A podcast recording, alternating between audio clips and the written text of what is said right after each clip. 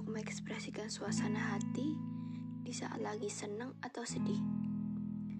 Apakah mendengarkan musik? Curhat ke teman? Curhat di Twitter? Atau menangis di tengah malam? Di atas sajadah? Banyak cara yang dilakukan manusia untuk menghibur dirinya. Tapi menurutku, menulis adalah salah satu cara yang baik untuk berdamai dengan keadaan. Melalui podcast ini, izinkan aku menuangkan tulisanku ke dalam suara. Namun, kali ini singkat saja yang penting berkesan. Singkat saja yang penting dapat